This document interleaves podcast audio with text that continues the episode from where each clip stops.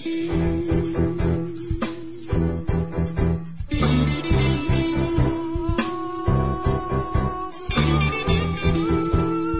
back everyone. Welcome back to the Dr. Pat Show. For more information about us, we got lots of really amazing things going on. Go to www.thedrpatshow.com. As I said before, yeah, it's time for us to take into consideration how stuck in the muck we might be. You Unstuck, Mastering the New Rules of Risk Taking in Work and Life. Libby Gill is my very special guest today and author joining me on the Dr. Pat Show right now. And what we're going to talk about is what it means to just move beyond it all.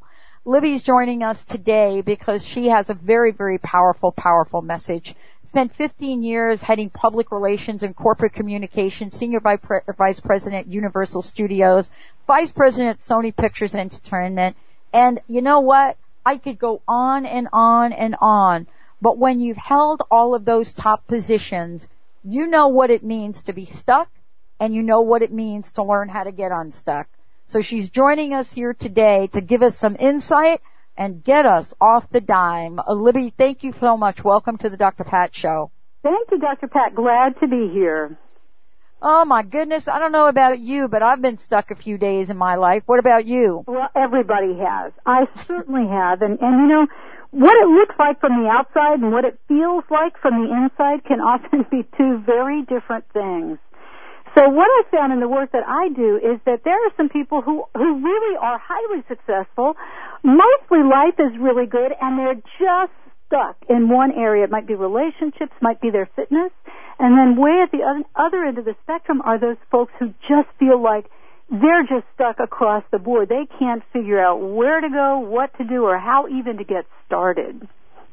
Well, what I love about this conversation is, you know, there are people, and I know that I've been in these positions, certainly you and in all of your career and life experience, but one of the things is we've been taught, haven't we, to really look real good on the outside, don't you think? Oh yeah, absolutely. I mean, that's I mean, my my entire upbringing. I, I grew up in this big fancy Southern family, and it was all about what it looked like from the outside. And and I carried that through my professional life. I was really good at being a very hard worker. Really got to the point where I thought, boy, I've worked really hard to get where I don't even want to be anymore. And it took me a long time and a lot of soul searching to stop and think about what's the next right step for me. And it's very comfortable and easy just to continue on the way we're going. You know, you just kind of go with the flow, which sometimes can be a really good thing. But often it means we're afraid to stop and look at a new direction because that fear of the unknown can just be so frightening we don't even want to put a toe into that water. I want to talk about this because you, you know, I would just, for those of you tuning in, Libby Gill joining me here today, the book is You Unstuck, Mastering the New Rules of Risk Taking in Work and Life.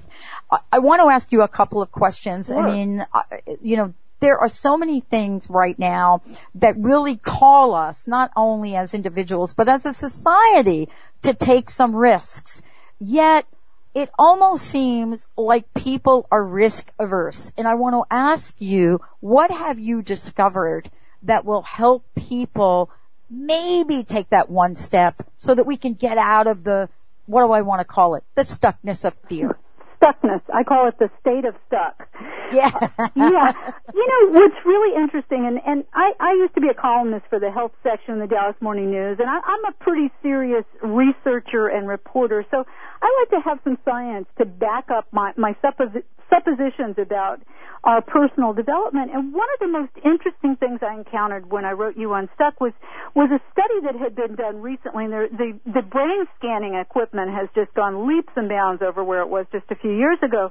So I came across this study that was done by a group of neuroscientists who hooked people as they will. They hooked people up to electrodes and then put them in a, an MRI scanner. And what they found was, and they, they were giving these subjects shocks, not you know, not overly painful, but certainly not pleasant. And they told them that the shock would come in a 1 to a 30 second time frame, somewhere in there, and that the subject would be warned before the shock. Then they scanned, they monitored the brain scans, and what they found was that immediately everybody's brain went to work in the pain and the fear centers of their brain, just on overtime, all this brain activity, even before they were shocked. And a third of the people asked if they could receive a bigger shock and right away instead of having to wait for the shock. So what that told these scientists was that it wasn't the pain, it was the thought, the anticipation, it was just the idea of the pain that was producing all this fear. And it's the same with all of us. It's very seldom the act itself. It's that anticipation, the dread, the angst that we build up into this huge big thing instead of taking the action. So if we would simply remove that and recognize, ah, that's my brain at work. And the other important thing these scientists found was that they saw that when the brain's fear systems were actively engaged, when they were, you know, they were at work doing their thing, that the other areas of the brain, including the risk taking and the exploration areas, were turned off. So it's like, if you're feeling that fear and pain, you can't explore. You can't take risks. You are held back because your brain is so busy engaging in that fear activity, you can't do anything else. So the first thing you could do is recognize, ah, that's me. That's my nervous system doing its thing that it was programmed to do, but it's not accurate. It's not applicable in this case. So I'm to slow my breathing. I'm going to go meditate or work out or do whatever I need to do to be able to overcome that kind of anxiety and fear that we often live with. I mean, that's what you're talking about. It feels like it's you know, it's global. It's everywhere. It's in the news. It's in the air we breathe. And everybody is feeling very stuck. Well, one of the things I love, and I want to ask you about this, because when I left my corporate job, um, and and literally I had to leave that job because I was a head of HR in a Fortune 50 company, and I didn't want, I was not going to implement the downsizing program. So, you know, you being a senior executive, you know what that's like. Oh, if you, sure. you, you know, you don't refuse to to implement an HR program. But the point was, for me, and I want to ask you about this, because what you're talking about is not only a new level of awareness, but a solution to corporate productivity. And mm-hmm. the reason I say that is, immediately after I went back to school, and what I studied was this little thing that most of my advisors considered passe, called job insecurity. Mm-hmm. And what I discovered in that research was everything you're talking about and more. Now, fast forward to where we are today. We have built up an academic, uh, an epidemic of job insecurity, life insecurity, and yet we can't seem to get the attention of folks that really should be paying attention. You know, you're so right. And and what I found, the things that that back in my corporate days, I know exactly what you're talking about. That this sort of massive anxiety, the knot in the stomach that forms as soon as you get in your car to go to work in the morning. And there are so many ways that employers can overcome it. I mean, when I was in the entertainment industry, which as you might think it's a, a really warm and fuzzy group of people, but guess what? It's a tough industry. And the things that I talk about now when I speak across the country about employee engagement and inspire being an inspired leader and I think I would have been laughed out of the room back in my corporate days. It just those weren't things that anybody cared about. It was so bottom line focused, but we know now that happy people are generally much more productive people. And if we've gone through layoffs or restructurings, reorganizations, all the things that we're doing in corporate suites across the country, this is the time that people really need to step up and give people a little bit of a hand. Give them, you know, just some simple kindness and compassion can go a very long way to making people feel much more satisfied, much more secure in their daily jobs. Well, I want to make sure everybody knows Libby Gill is my very special guest and, you know, you can go to Libby's website at libbygill.com. Uh, certainly the book is available just about everywhere. You know, what you really have sat down and talked about is really something that is more global than the workplace, but we can't ignore it.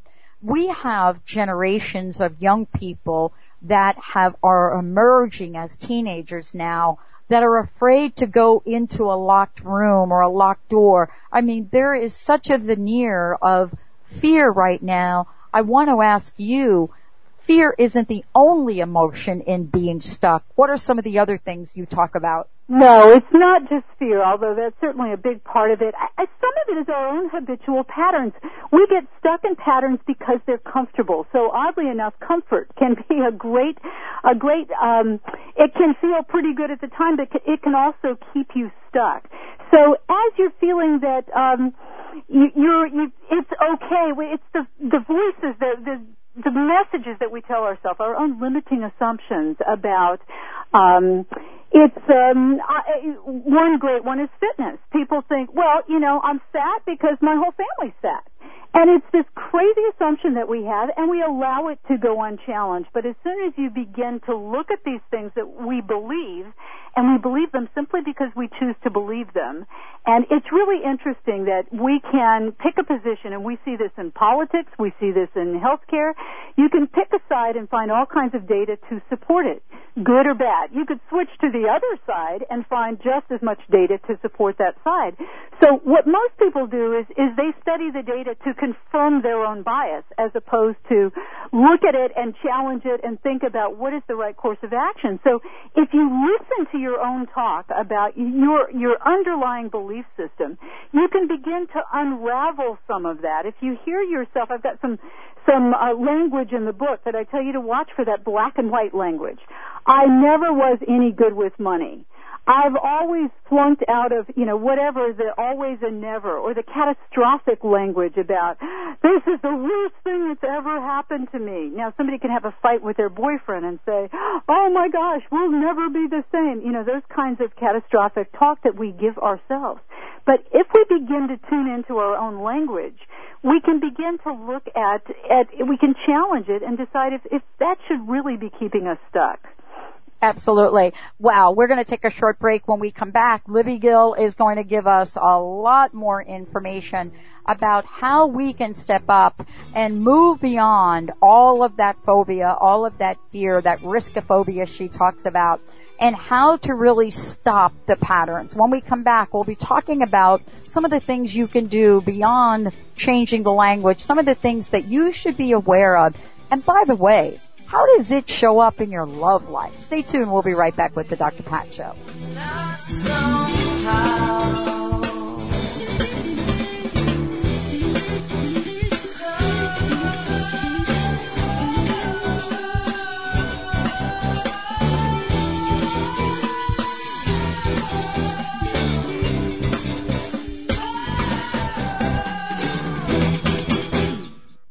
Hi, this is Ana Luque, author of The Yogurt Diet. Based on scientific research, this lifestyle has been carefully formulated to promote weight loss and boost the immune system. The Yogurt Diet will help you achieve overall balance and radiant health, even if you suffer from lactose and gluten intolerance, yeast infections, digestive problems, and more. Consuming yogurt daily is an excellent way to optimum health and ideal weight. And the yogurt I recommend is Greek God's Greek yogurt so thick and creamy. Greek God's yogurt is simply yogurtlicious. Greek God's yogurt is full of probiotic bacteria good for overall health. And it's made with all natural ingredients in the same tradition yogurt has been made in Greece for centuries.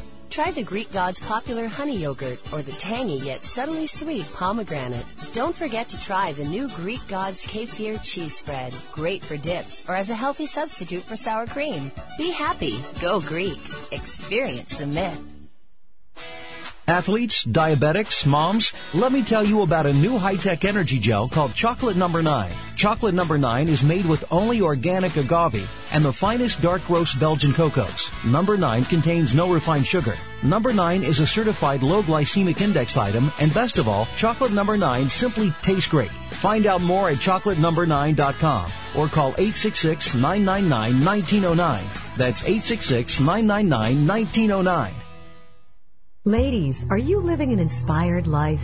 Do you yearn for a more passionate, dream-filled life? Here's Linda Joy, founder of Aspire Magazine, and she has a gift for you. Aspire has launched its Mission to Inspire initiative with a commitment to give away 100,000 one-year digital subscriptions to women around the globe. Every subscription comes with a multitude of free gifts from our team inspiration partners. To claim it all, go to aspiremag.net today. No purchase necessary and live an inspired life.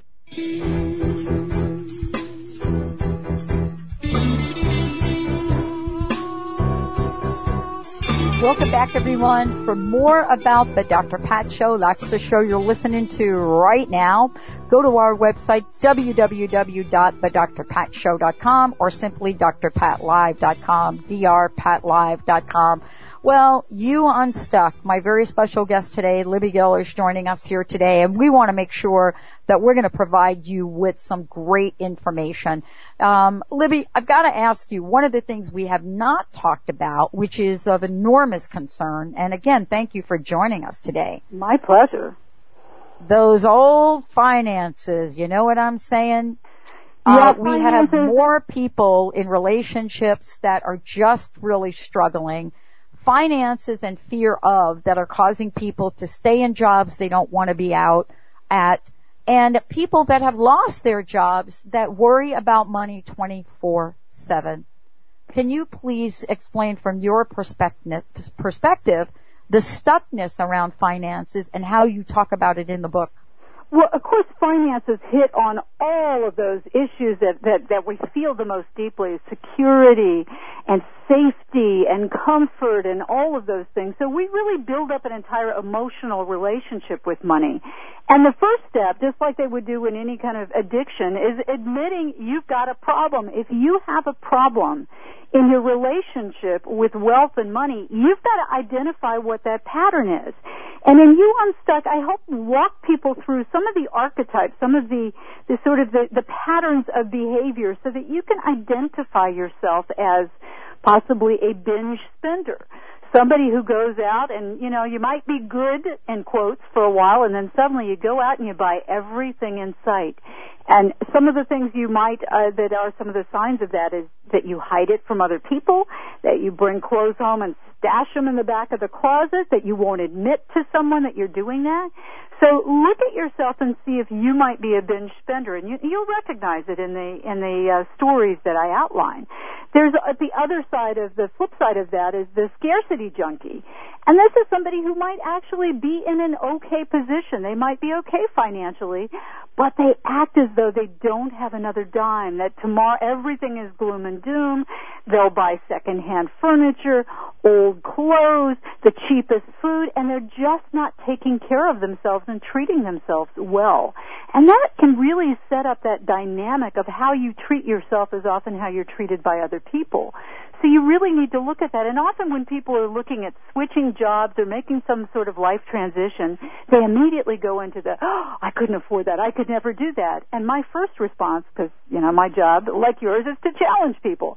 Is that true? You're working at this big law firm, you're miserable as an attorney, you want to work in nonprofit, and your first reaction is, oh, I could never afford that. Well, sit down with your finance people and your, you know, last few years of taxes and your pay stubs and your budget and figure out if it is true or not. And that's, you've got to start with information. There's also the, the big dreamer, the, you know, the someday my ship will come in, till then I'm going to spend everything I've got and more, borrow money from other people, not pay it back because, you know, when I get the big score, whether that's my movie's about to be made or I sold a book or the big deal's going to close, then everything will be fine.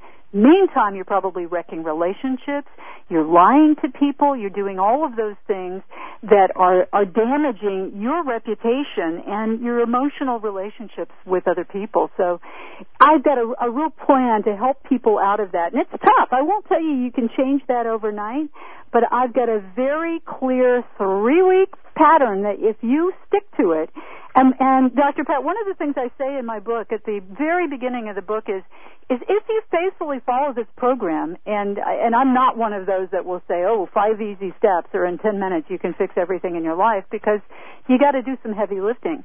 But if you follow this plan faithfully, and life does not change, if your life does not improve for the better, call me up, send me an email. I will personally coach you. I love what you're talking about, Libby, because here's what you're saying. You know, it's been patterns throughout life that have kind of got us here. Mm-hmm. And by working with you in a way, or, you know, a tried, true, proven way, we can undo some of those patterns. And by the way, we have these incredible connections in our brains, like billions and billions and billions of them, and we can actually create a new way of being. Libby, isn't that incredible? Thank you for doing that. It's, it's amazing. And what we didn't know until just these last few years is, is what you're referencing, neuroplasticity plasticity, um, where people can actually rewire those pathways in their brains.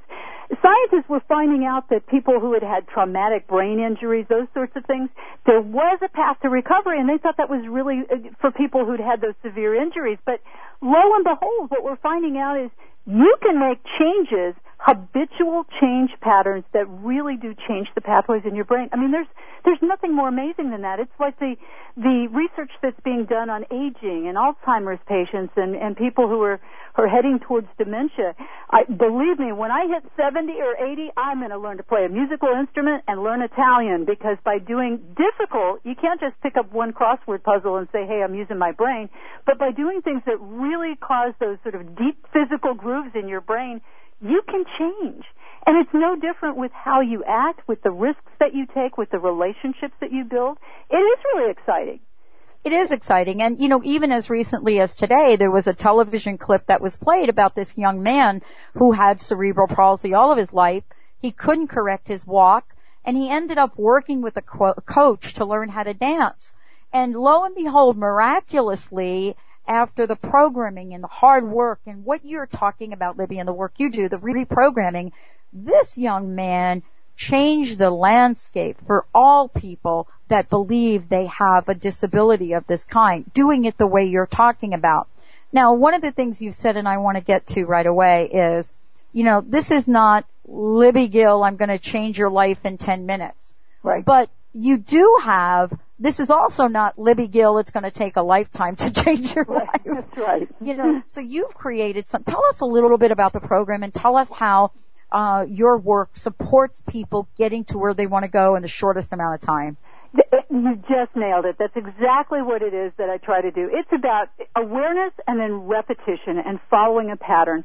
So what I do is, is I start people with this problem solving and decision making matrix.